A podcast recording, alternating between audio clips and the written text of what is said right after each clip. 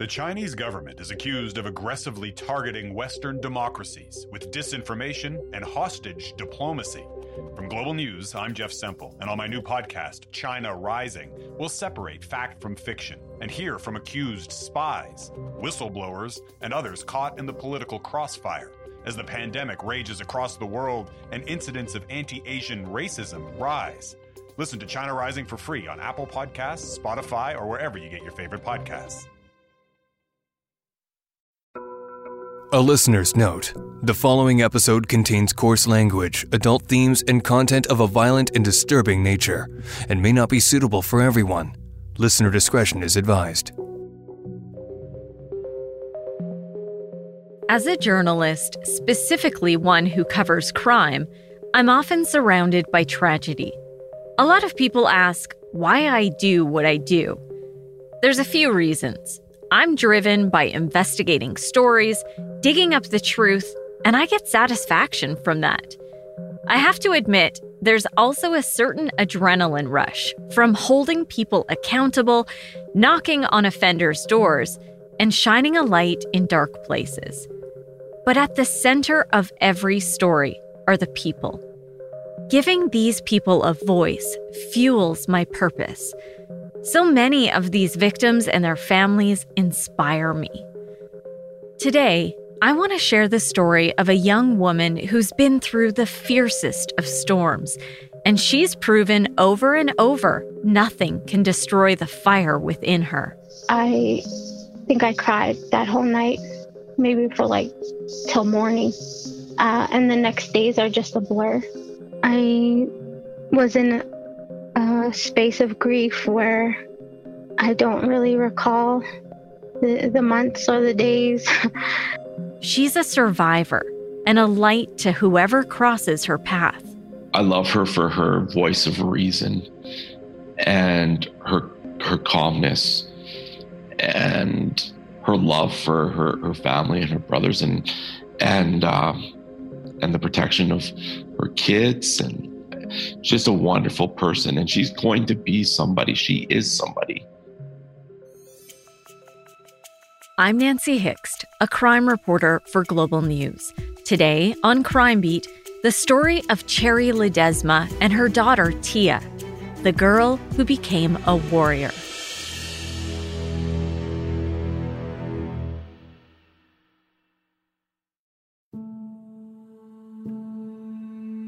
In early November two thousand eleven, Cherry Ledesma was looking forward to a fresh start. She was living in temporary housing run by a social agency. Cherry and her common-law husband, Greg, lived in the basement and two roommates lived upstairs.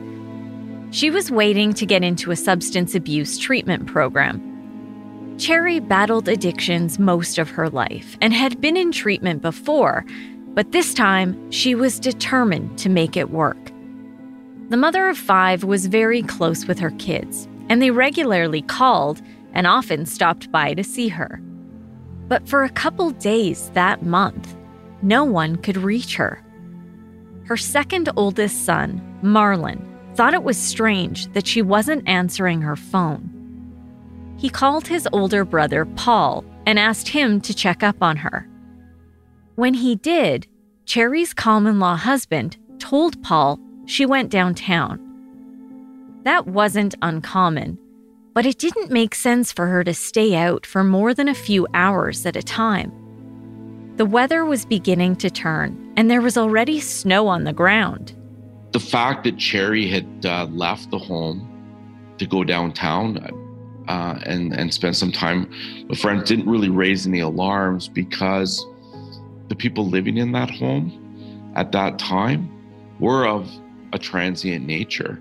And so even though they had uh, a place to go back to, I don't think it would have been uncommon for any of them to disappear for a few days at a time, go spend time with friends somewhere else and then come back.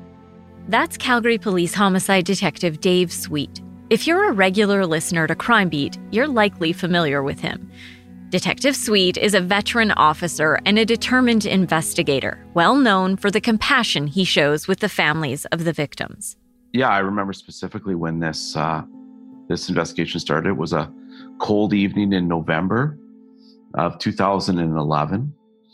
And um, it was about nine o'clock at night when I got a phone call from uh, my staff surgeon at the time. On November fourth, Sweet was called to Cherry Ledesma's home. It all started with a call to nine one one. This was not the first time police had been called to this home. In fact, officers were called thirty-seven times to that address just that year. When investigators arrived, they went into the basement and found an ominous message on the wall. Two large fist-sized holes had been punched into the drywall, and a message had been scrawled onto that drywall that said, "This is your head. Don't come back here, Cherry." But there was something worse yet to be discovered just a few feet away from that message. What police found would change the course of a young woman's life. Tia Ledesma is the heart of today's story.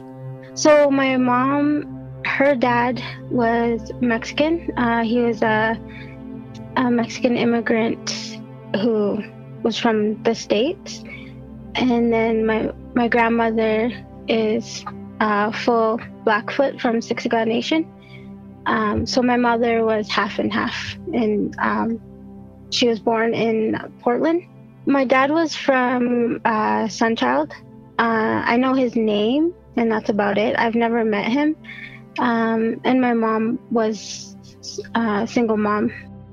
So I am Siksika, which is Blackfoot, Cree on my dad's side, and then my, uh, my mother was half Mexican. So my mom is Cherry Ledesma. Uh, her middle name is Lotus. I, I love her name. I love saying her name. It's really pretty.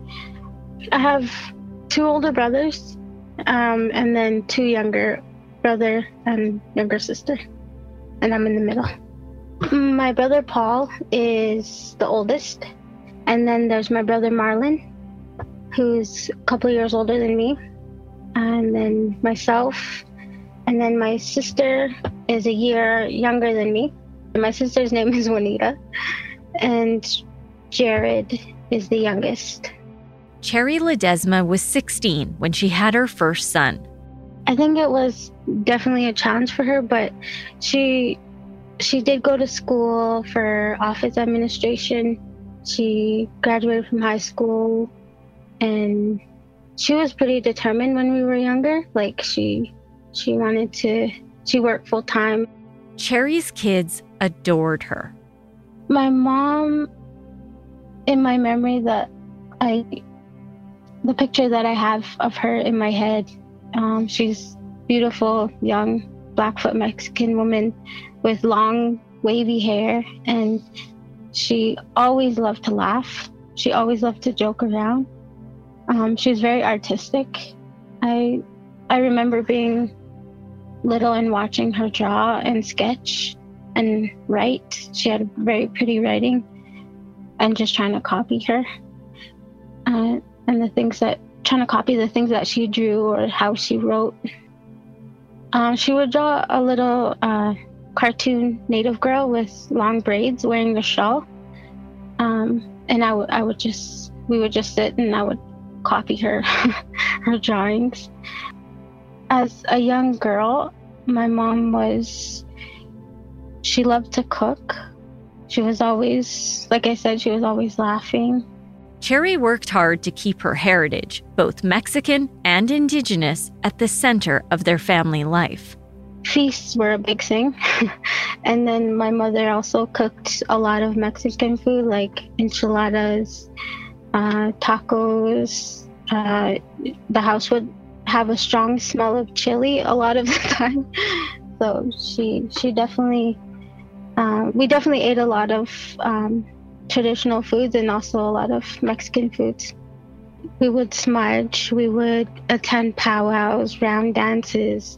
My grandmother would speak Blackfoot to us, or we, we would hear it um, in our my aunties and uncles, and um, I, I was taught to jingle, just and fancy dance, and um, yeah. So it was it was a part of our a life when we were children. But Tia said there was also a darker side to her childhood. The other part of it was wondering where she was, or why she was crying, or um, being scared because, you know, they were drinking, and I just wanted, I just wanted her to, to be with us. A lot of the times, it, we would go months without seeing her, and um, I realize now those were the times that she was either in treatment or she was um, really into her, her drugs and alcohol at that time. Um, so there, there were a lot of times when we were younger, either there would be a lot of drinking in the home or wondering where she was and waiting for her to come back. Another part of that was uh, her relationships were always extremely abusive. Like, I witnessed a lot of a lot of times of her getting beat up or fighting, yelling, and, you know, the house being torn apart from an angry man. And uh, I witnessed that a lot when we were younger, and that's something that she also struggled with, was trying to leave those those uh, violent relationships. When those violent situations happened, her older brothers took charge and made sure Tia and her two younger siblings were safe. They definitely been through some rough times with her boyfriends or their stepdad. They knew when to run and they knew when to hide, which is something that they that's how they would keep us safe, because they already knew when something was going to happen or when something, they just knew. So they they've been through it and they've seen that their whole life. You know, they I know that they witnessed a lot of terrible things, and they also had a lot of violence against themselves. But they were very protective. They would take care of us, and they were just children themselves. Tia remembers the turning point in her home life.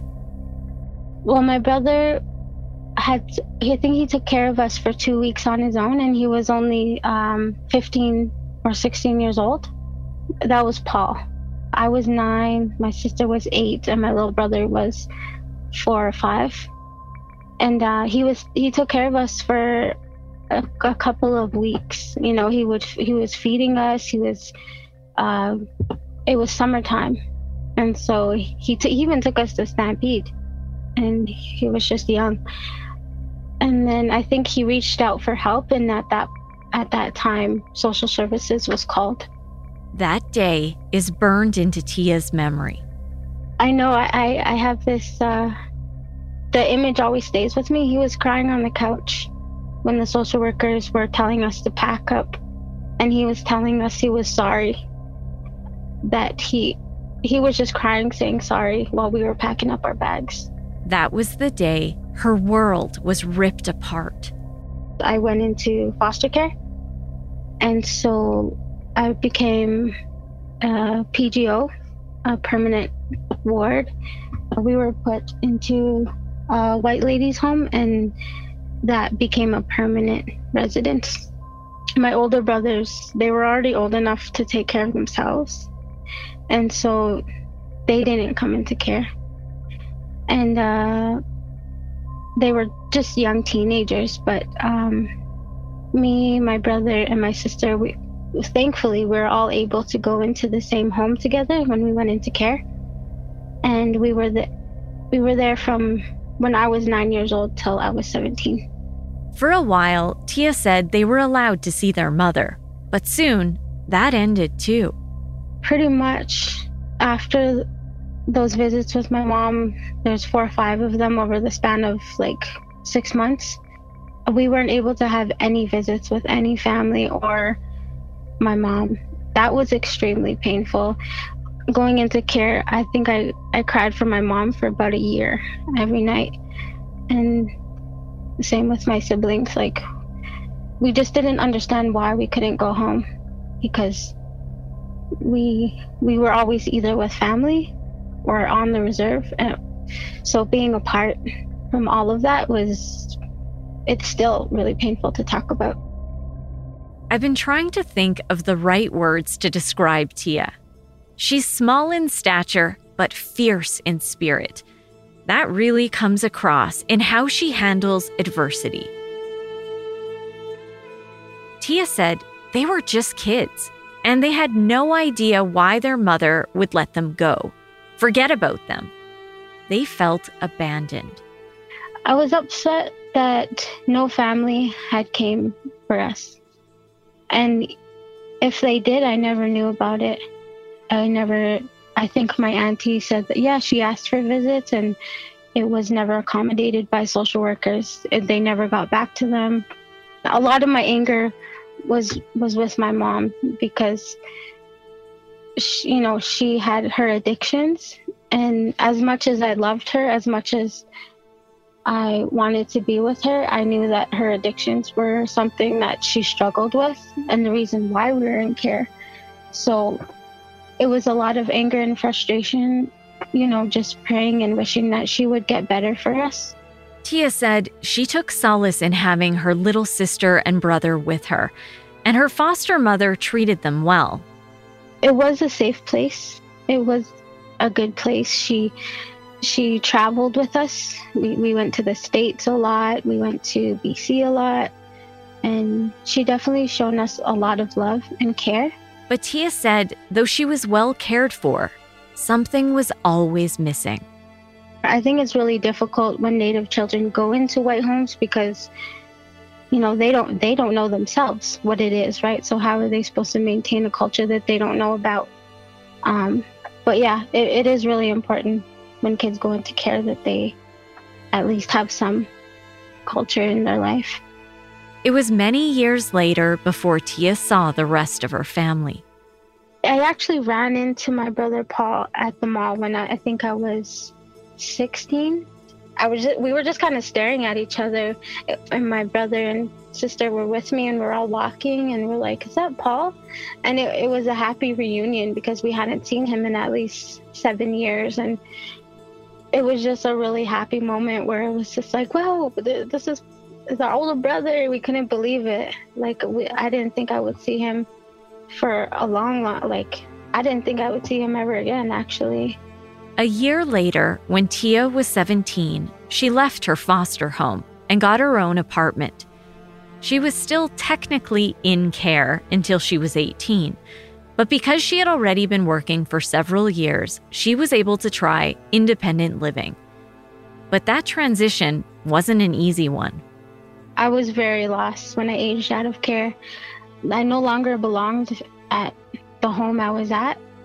Uh, I was pretty much on my own, and then, and then I knew nobody. I, you know, I, my mother was even a stranger to me.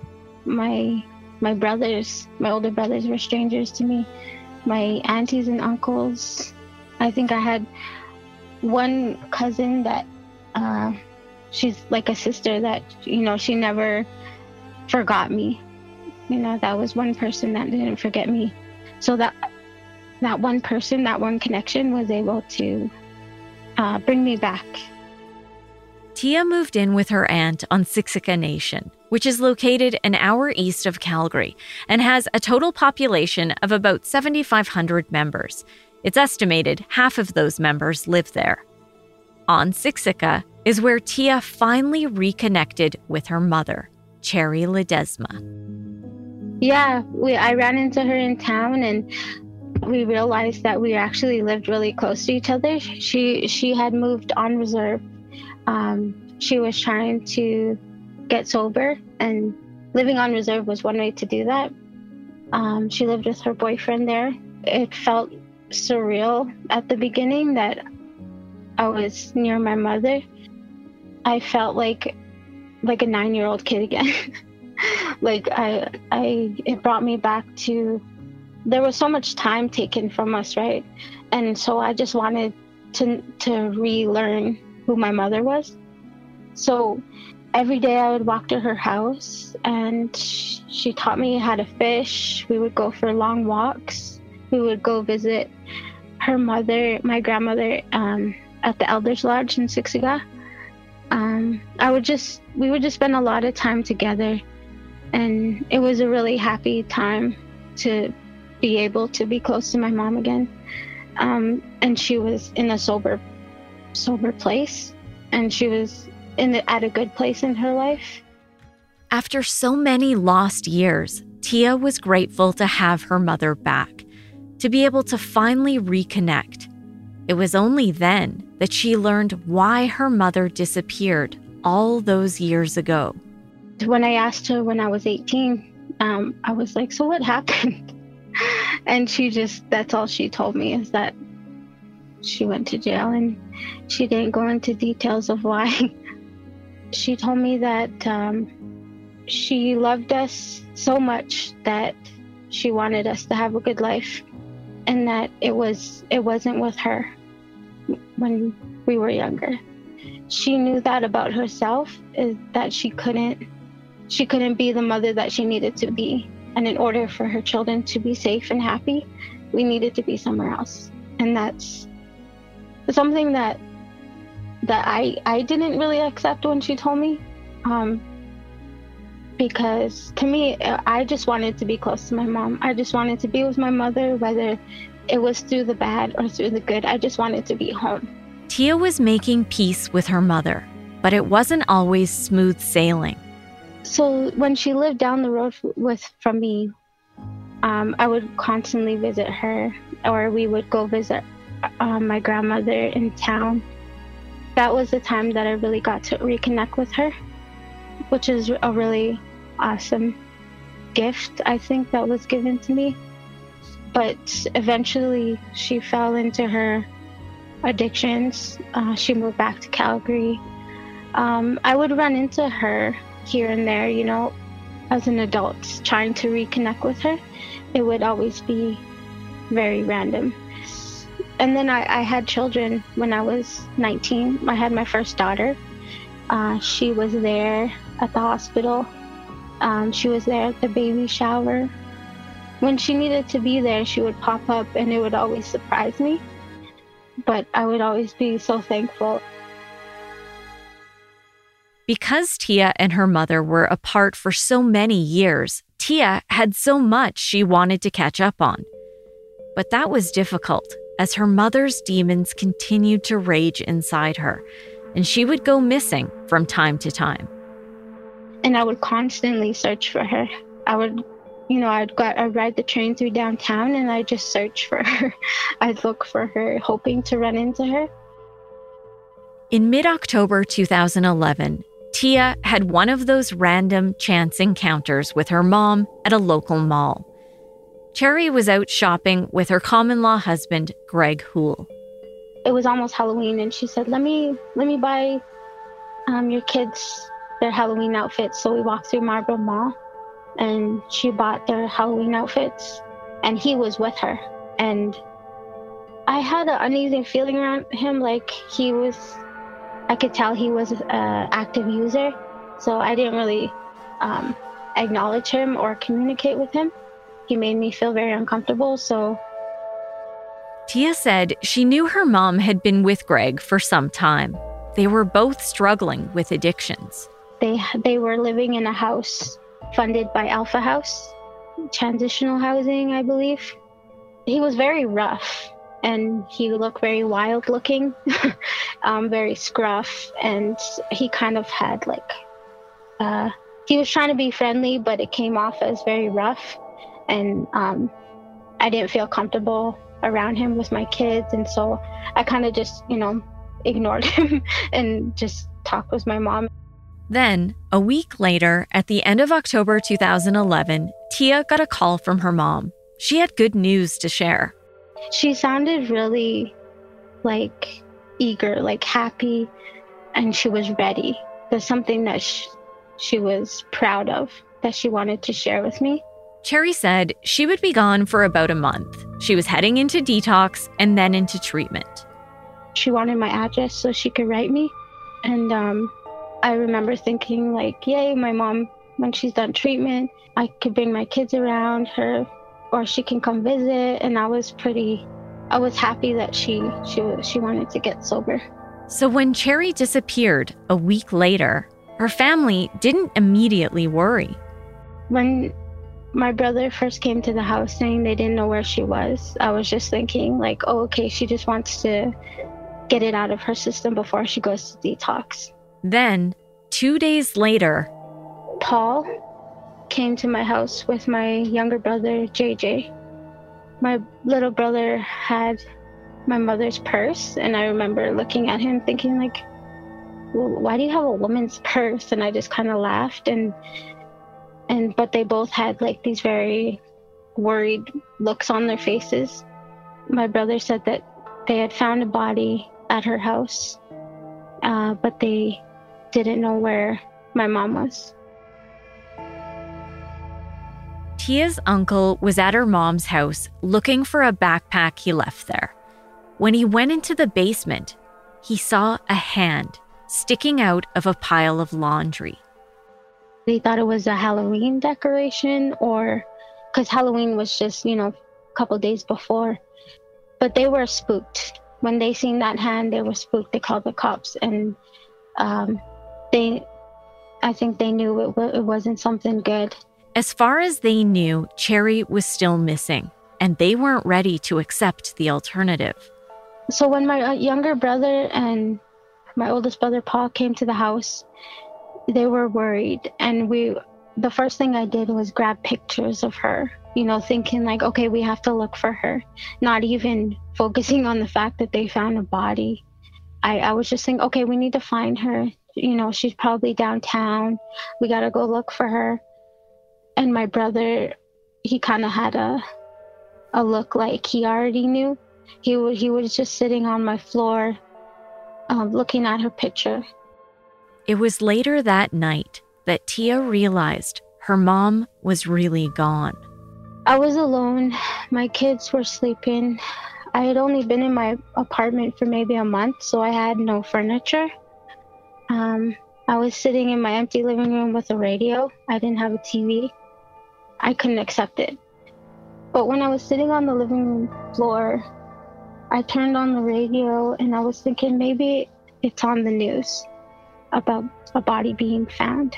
So I switched to an A M station that has the continuous um, news playing, and sure enough, it came on, and the ma- the news broadcast said it was a forty-year-old woman found at the whatever block in Whitehorn. And I didn't know that it. They knew that it was a forty-year-old woman. I, I kind of like. It kind of hit me at that moment that it was her. It wasn't confirmed by police. It wasn't told to us that it could be her. But when it said a forty-year-old woman was found, I think I cried that whole night, maybe for like till morning. Uh, and the next days are just a blur.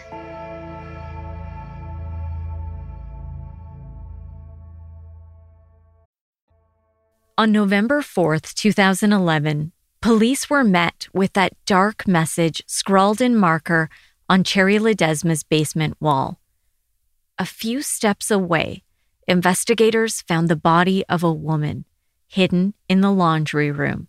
Yeah, she had been almost hidden in plain view. She was, she had been covered with a lot of clothes that had been sort of piled up on top of her. Homicide detective Dave Sweet was assigned as the primary investigator. He said the woman was beaten beyond recognition. Uh, sadly, she had been uh, brutally beaten about the face. And so identification that way was very, very difficult. And we started to see evidence of a disturbance, evidence of a struggle. We saw blood in different areas of the of the basement, uh, not just in the laundry room. Um, And we found a uh, broken, I'll call it a stereo speaker, um, that had been smashed into a number of different pieces in that laundry room near the clothing. Police tried to track down Cherry's common-law husband, but he was nowhere to be found. I mean, we have a very active homicide investigation at this point in time. There wasn't a lot of light down in the basement, and so a decision was made that we were going to begin processing the scene the following day, and that's exactly what we did. The home was sealed off as a crime scene. In the meantime, police needed to talk to witnesses, including the two roommates who lived in the upstairs of the home. The problem was getting people to talk. I mean, one of the big challenges we have in a case like this is even just dealing with the sobriety level of the people that we're interviewing. You know, so um, some people can't be interviewed right away. And even after witnesses sobered up, there were other investigative challenges. Some of the people we talked to didn't want to talk to the police. Some of the people we talked to probably held back information because they didn't want to be seen as a a snitch or what have you. These cones of silence are one of the, the trickiest things to have, have to navigate in any kind of a process. And then even if somebody will eventually provide that information, sign up to give us that information, getting those individuals into court to do it again on the stand takes a lot of work behind the scenes. And again, this case is probably the most complex uh, that I've ever had when it came to dealing with uh, trust and some of these other issues and getting people to court and getting people to tell their truths. Police focused their efforts on finding Gregory Houle. It turned out there was a history of violence in the home. Neighbors at the time told Global News they saw the couple frequently fighting, with conflicts that often spilled onto the residential street. Uh, we'd get screamings from the lady especially that like would seem like she's screaming for her life almost. The woman was kind of like shoving him backwards and she was like, um, don't effing touch me, don't effing touch me. And I wasn't really sure what was going on. Well, I've seen it. Smacking each other in the front sidewalk and on the street. Wow, when was that? Every day this week so far. Just seven hours into the homicide investigation, police made an arrest. And Greg Houle was subsequently located at about three a.m. on November fifth at one of the city's homeless shelters. And at the time he was found, he was wearing clothing that had visible blood on it. And he was suffering from several injuries that were consistent with him being involved in a fight. And those injuries were deep scratch marks on both of his arms. Cherry died as a result of multiple blunt force trauma to her body, and that her death was a homicide. In this particular case, the blunt force trauma was caused by something hard hitting Cherry multiple times. At the scene, we had found a broken piece of stereo equipment that I think was one of the primary uh, weapons used Uh, to cause the egregious injuries to her. Police said all evidence pointed to a domestic homicide. We were able to identify forensically through the two fist-shaped holes that were punched in the drywall. There was D N A, actually specifically blood, uh, likely from the knuckles of whoever caused those, uh, those holes. Uh, we found Uh, blood on the inside of the drywall that came back to belonging to Greg. We also found uh, Cherry's uh, blood, um, biological material, one of uh, Greg's shoes, and then of the broken up bits of wood and things that were used were used to, I believe, strike Cherry. Um, we found a mixture of both Greg and Cherry's blood on one of those objects. Gregory Houle was charged with the second-degree murder of Cherry Ledesma. That's when police revealed more information about the couple's history of domestic violence. Remember, police said they were called to the home thirty-seven times that year. And over the past year leading up to her death, uh, the police had been to six different domestic-related complaints involving the couple. Police responded to the most recent domestic call involving Cherry and Gregory Houle on November first, three days before Cherry was found, just one day before she was killed. At that time, Patty McCallum was the staff sergeant in the domestic conflict unit and spoke to the media about this case. The pattern clearly shows that alcohol abuse is one of the factors that we've seen repeatedly. In this particular case, with this couple, we have six domestic-related calls. Police said the domestic conflict unit was not notified in this case. For some unknown reason, those specialized officers weren't engaged, as this wasn't considered a high-risk case when officers responded to those six domestic calls. A spokesperson from a community help group who specifically deals with family violence prevention also spoke to the media about this case. You can't force somebody into treatment.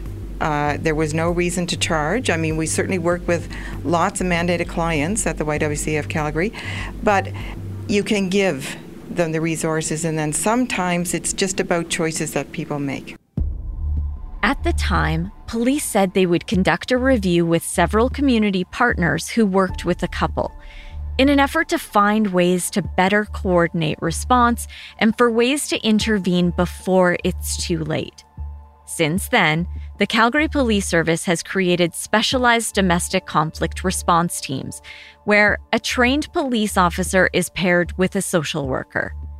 These teams are notified of all domestic calls, and the goal is early intervention to try to prevent tragedies like Cherry's.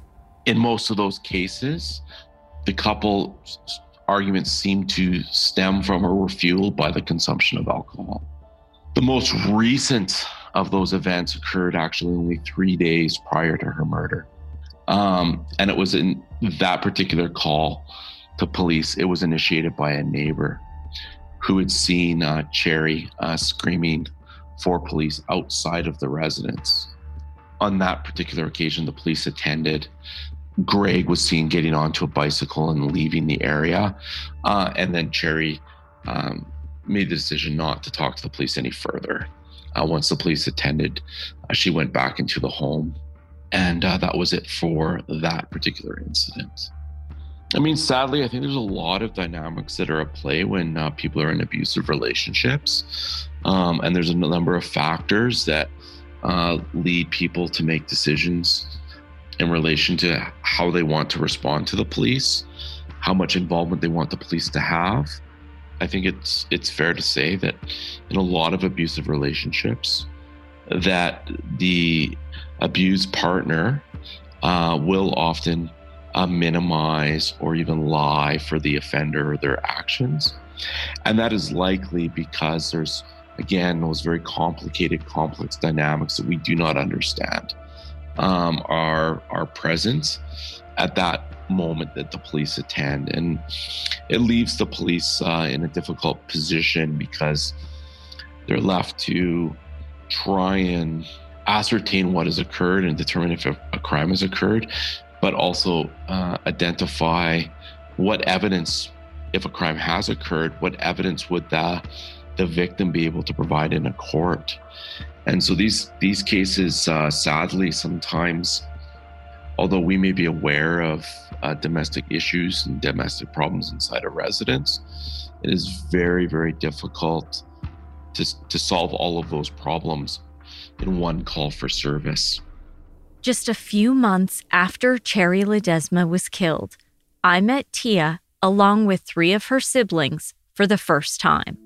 Global News has learned that a man charged with the second-degree murder of his common-law spouse has been granted bail. Nancy Hixt reports. My mom was a very strong woman. She was, she meant a lot to us. They lost their mother nearly six months ago, but the pain is still very real. Cherry Ledesma was brutally murdered, beaten to death, dying of blunt force trauma. Now, to make matters worse, Cherry's children have just learned the man accused of killing her has been granted bail. Why would a judge grant him bail? Why wasn't anything done to prevent him from getting out? He's basically gonna get out free until his trial. Like, that's, that's not right. Cherry was killed last November. Her common-law husband, Gregory Sanders Houle, is charged with second-degree murder. When he went to jail, I was glad they got him. I thought it was an open-shut case. Police believe Cherry was dead inside her home for at least thirty-six hours before she was found. Nobody said anything. They just hid her body. And then my family found her. But this wasn't an open-and-shut case. In the end, Gregory Houle stood trial for manslaughter. Tia attended that trial. She became a voice for her mother.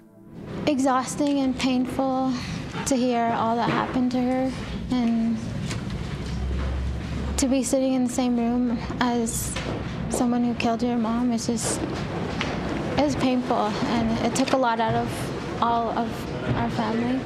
During the trial, it was revealed Gregory Houle threatened to murder Cherry Ledesma with a metal pole one week before he followed through with his threats and killed her. Defense argued it was rational to conclude that someone other than Houle committed the crime. But the judge found, given the totality of the evidence, the only reasonable inference to be drawn from the facts in this case was that Houle was responsible. Just over two years after Cherry was killed, her common-law husband was convicted of manslaughter. Well, we all miss her, and it's, she didn't deserve what happened to her. Nobody deserves any of that. You know, she was a beautiful woman, and all people have, like, their issues, but my mom was a beautiful person, and she didn't, she didn't deserve to leave this world in the way she did. A year later, in two thousand fourteen, Houle was finally sentenced. A lot of emotion in a Calgary courtroom as a young woman confronted the man who killed her mother. Cherry Ledesma was killed by her common-law husband, who will receive his sentence on Friday. Nancy Hixt has the details from the courthouse. Cherry Ledesma's life ended violently. She was beaten to death, her body hidden and not found for days in the home she shared with her husband, Gregory Houle.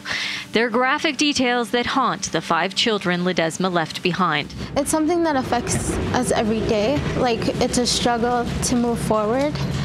I think for me, it's just knowing the extent of her injuries as she died, the last moments of her life, and you know, all those details are going to haunt us for the rest of our life. Tia Ledesma read her victim impact statement in court, never looking at the man who killed her mom, wanting the court to know how much she misses her. It doesn't get easier, you know, that, that was our mother. It, it doesn't get easier. If anything, it just, it just gets harder. Three years is a long time to, to have this weight on the family's shoulders, and it was really hard to speak today. In the end, the judge sentenced Greg Houle to ten years in prison. According to the Parole Board of Canada, during his time in prison, Houle demonstrated a lack of remorse for his actions and instead presented himself as a victim. His criminal history dates back to nineteen eighty-four. He has twenty prior convictions, including one for spousal assault, though the board noted many similar domestic charges for assault and assault causing bodily harm were either withdrawn, dismissed, or stayed in court. The parole board said during his incarceration, he completed all recommended programming, including A A and N A. In August two thousand nineteen, eight years after he killed Cherry Ledesma, Greg Houle was granted day parole, and a year later, full parole. At that time, the board noted he suffered from chronic health issues and was preparing for an organ transplant. Losing her mother caused unimaginable grief for Tia. I felt like I was that, you know, I was a nine-year-old kid again, crying for her mom, you know? You know, I always thought in my head, like, okay, when I'm older, I'll know my mom. When I'm older, I'll be close to my mom. But this time it was like, it was real that I would never, never see her again. Tia feels robbed of another chance at having her mother in her life. Cherry Ledesma was killed less than three years after she reconnected with Tia. I was in a space of grief where I don't really recall the, the months or the days. It, it was something that after about a year and a half, I thought, you know what, my kids need, my kids need a mom, a happy mom. My kids need a joyful mom. And I didn't want to hang, hang on to the anger. Um, I had to, I had to wake up from, from the grief. It, it's at, it's about a year after she passed. I, I signed up for school and I really thought, you know, I have to honor my mom. I have to make her proud. And that's what really pushed me to move past that grief. Tia attended the Riel Institute, a nonprofit society that provides education to Indigenous people with emphasis on cultural knowledge, cultural pride, and building self-esteem. Through this education, Tia was able to see her mother and the path she was on in a whole different light. It's, you know, for Native people, by Native people. So I thought, you know, this would be a good way to transition back into regular school, to re- regular education. So going there, I got my child and youth certificate, but at the same time, I learned a lot about my history. And something that was not taught to me in school was not taught to be taught to me by family or, you know, it's just some, something that is not, not taught in mainstream society. But it, it was a huge part of, you know, a step into healing. Before going through the Riel Institute, Tia didn't realize what her mother had been through or the intergenerational trauma she experienced. It, it totally opened my eyes to the fact that my anger was directed at the wrong, at the wrong person. Because where she was brought to in life was not her own doing. Like, people people have their choices in life, but I think my mom had so much pain, so much traumatic experiences that stem from growing up in care, that stem from her mother not being there. And, you know, and then I think about what my grandma went through. It's It's crazy to me that I, I have a lot of, I had a lot of guilt afterward for being angry with my mother. You know, my eyes being open to the fact that I come from uh, the effects of residential school. Tia's grandmother, on her mother's side, was born on the Siksika First Nation. She was one of thousands of Indigenous, Métis, and Inuit children from across Canada, ripped from her family and put into a residential school. She was forced to attend a government-funded, church-run school. Many of the kids sent to residential schools suffered severe sexual, physical, and emotional abuse. The goal was to assimilate these children. They weren't allowed to speak their Indigenous languages or practice their cultural traditions. Yeah, they, they were successful. In my family, they it was definitely stolen from us. Uh, I should know Blackfoot. And um, uh, if my mother was raised with her, her Mexican family, her heritage, I wouldn't know Spanish. So those would be my two home languages, but no, I don't know either of them. I think I was called an apple when I aged out of care, which is like, I have, I have, you know, from the outside I look Native, but on the inside I was a little white girl. Yeah. I think it was one of my teachers when I went to um, uh, the school. I was trying to finish high school on reserve, and one of the teachers called me an apple. um, I carried a lot of anger growing up in foster care. So when once I learned about residential school and realized that I was a part of a cycle, my grandmother, you know, was unable to, she was not given the tools to parent. She was not taught our traditional ways. And that was passed on to my mother, which was passed on to me. And the language, and just sad that you you haven't been ex around that or exposed to that or taught that. But learning about it really opened my eyes to the reasons why I don't I don't speak my language, the reason why I don't know my culture the way that I really wish I did. And it's it is because that was stolen from us. That was stolen many generations ago.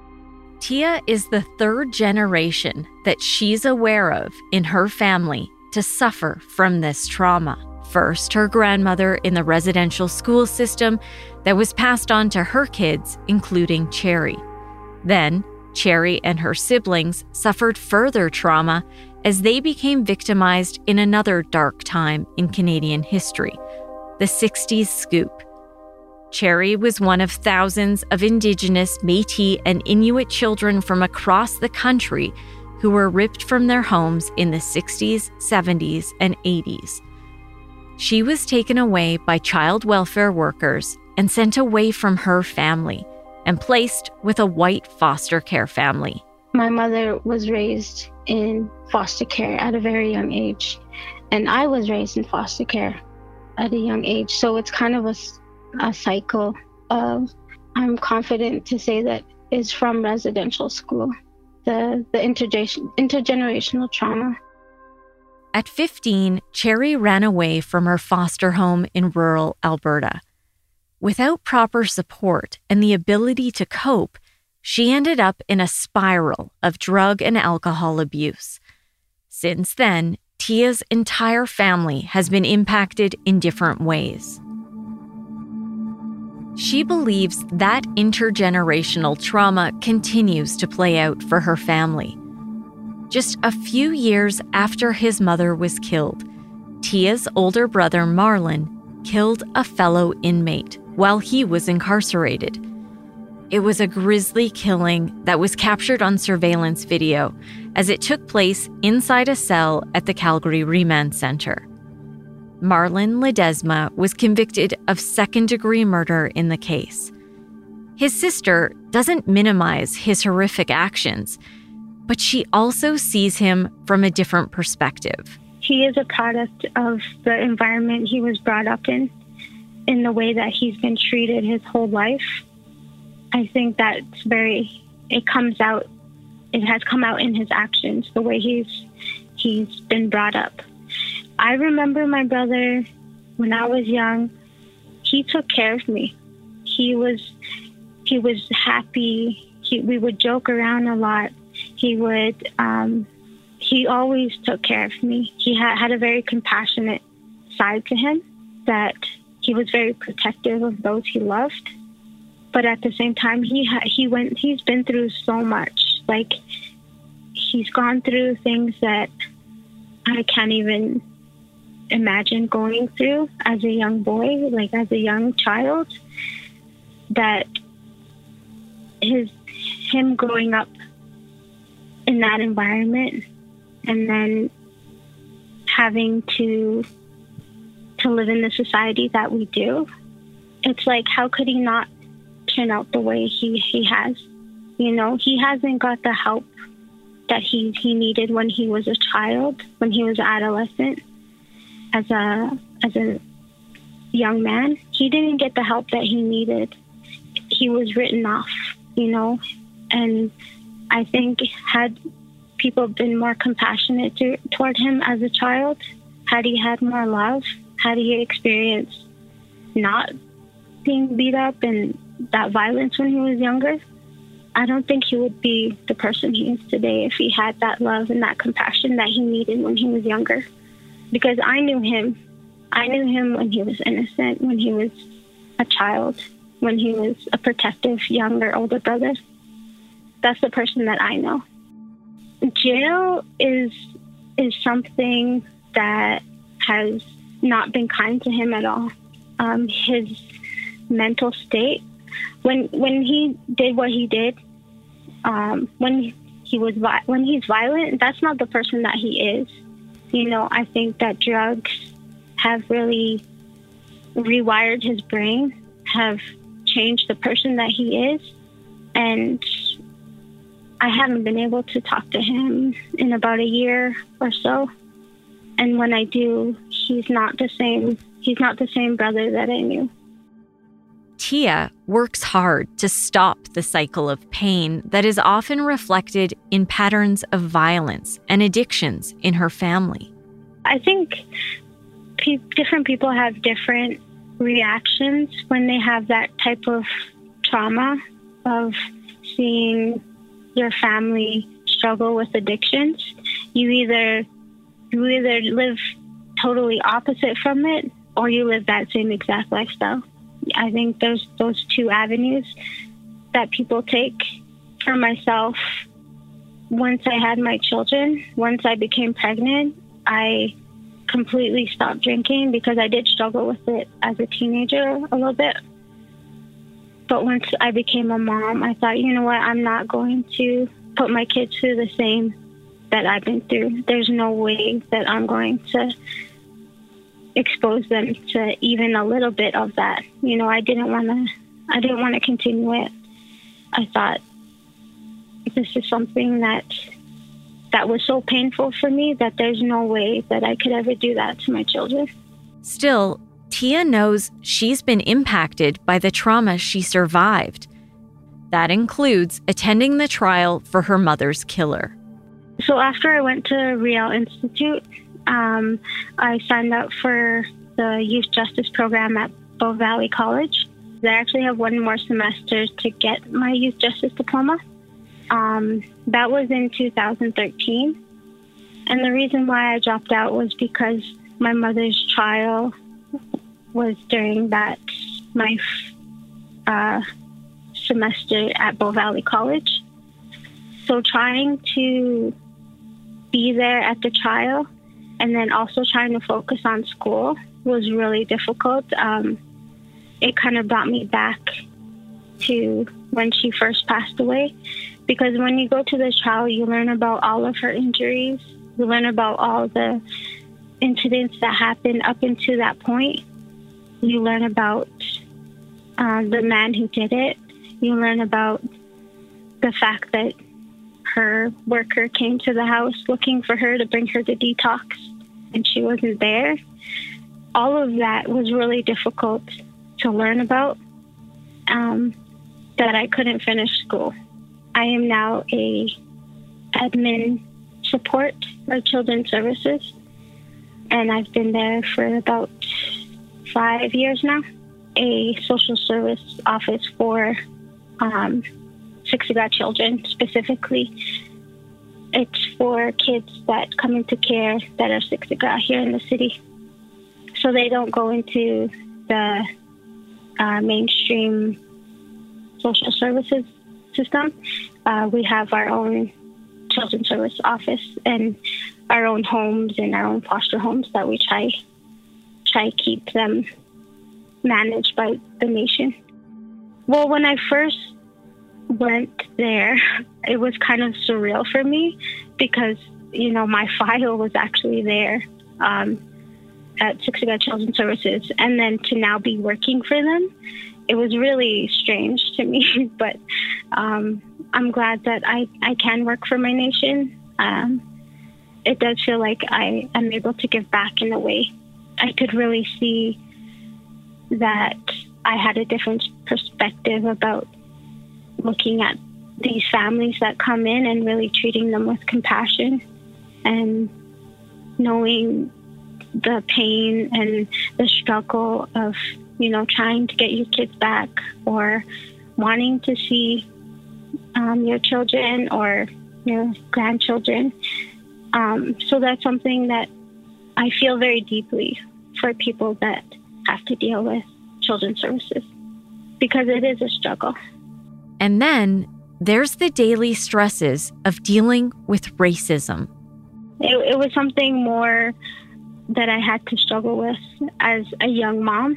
Because I do look so young, I would get a lot of looks and a lot of, like, older people muttering under their breaths about, you know, being Native with young kids. So it is something that I've gotten used to. It's an everyday thing, you know. Um, it's just a normal thing. We walk into, like, say, Shoppers, I'm going to be followed. Tia believes education can be a powerful tool to help us understand and empathize with those who suffered through a dark time in our country's history. I think more people should be educated about it. I, I think Alberta is very conservative, and maybe that part of history they either don't care about or it hasn't been taught to them. So I think that's why racism is so such a problem here and all over Canada, is because they don't they don't know the history. I think that everyone should learn about it because it is a part of Canadian history, and I think it would broaden a lot of a lot of people's perspectives on Native people. There has been a lot of more um, awareness about it, but that that needs to grow, definitely. And same with learning about the missing, missing and murdered Indigenous women in Canada. Um, people just give it, put in that effort in to at least read about it, learn about it, hear, hear someone speak about it, you know? I think that would bring us closer in, in ways that not to be so judgmental or rush to conclusions that or write them off as, you know, a drunk, write them off as uh, an addict. Tia's mother is one of a staggering number of Indigenous women who have been murdered in Canada. According to the Assembly of First Nations, Indigenous women and girls are five times more likely to experience violence than any other population in Canada. And this violence tends to result in more serious harm. I'm going to share a few statistics gathered during the two thousand sixteen National Roundtable on Missing and Murdered Indigenous Women and Girls. Indigenous women like Cherry make up sixteen percent of all female homicide victims and eleven percent of missing women, even though Indigenous people make up four point three percent of the population of Canada. Indigenous women are three times more likely than non-Indigenous women to be victims of violence. But to Tia and her family, Cherry was much more than a statistic. I want them to know that she, she really fought hard, and she was a very beautiful person.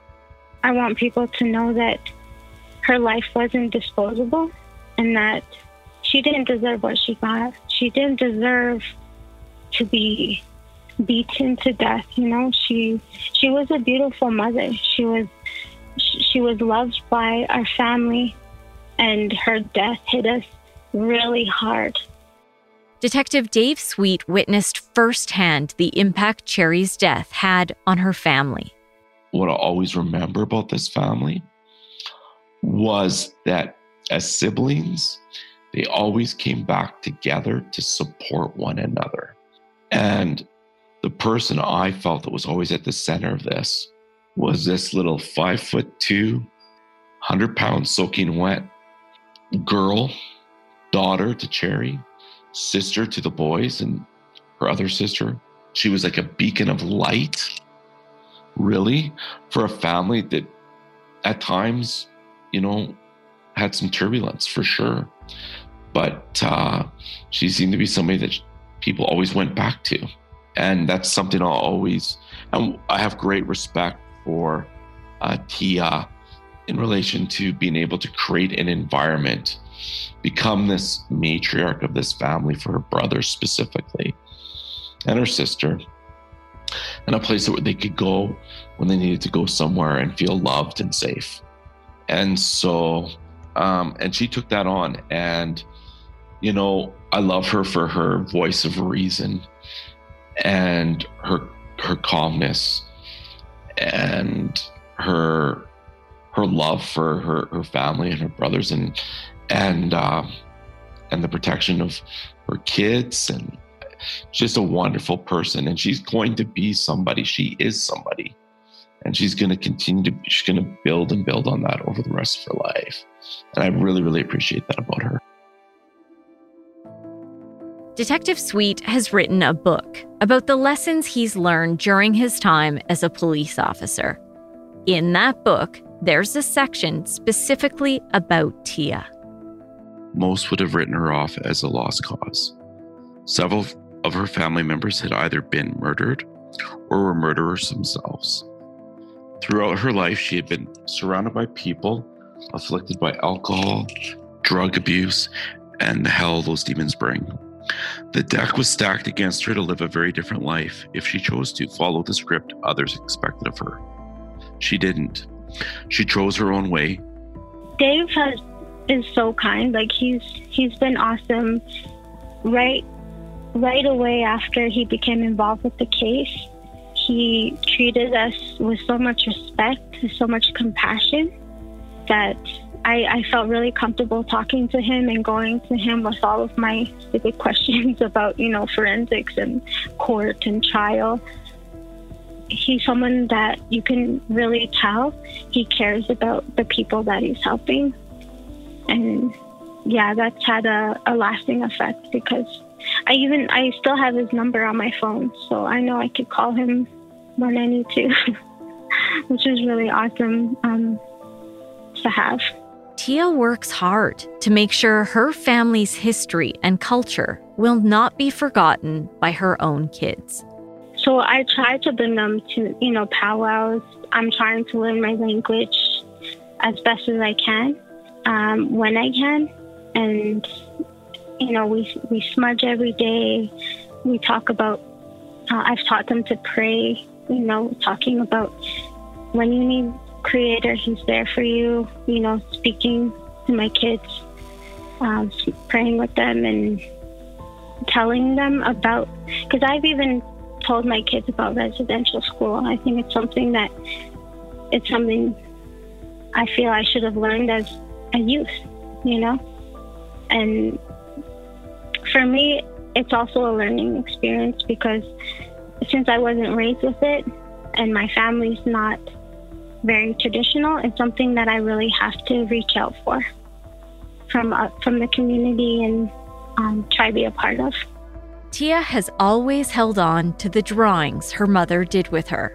Her favorite is the one she described earlier of that little girl with long braids wearing a shawl. When she looks at that picture, she's reminded of a time before her own innocence was stolen. And now she draws with her own kids as she inspires them to become warriors like her. Because I really want a different life for my kids.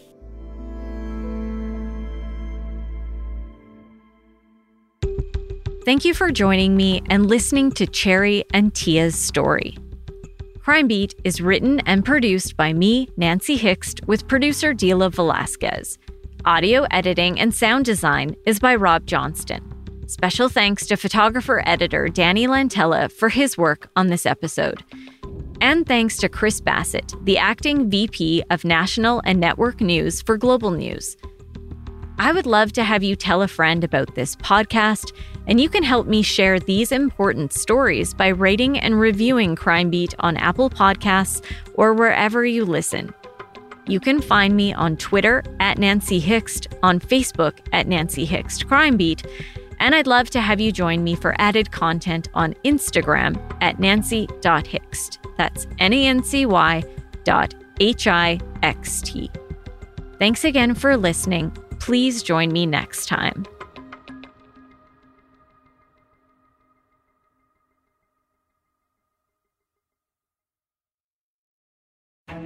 A gunman on the loose in a quiet coastal town. By morning, twenty-two people were dead. I'm Sarah Ritchie. I live in Halifax, and I'm a reporter for Global News.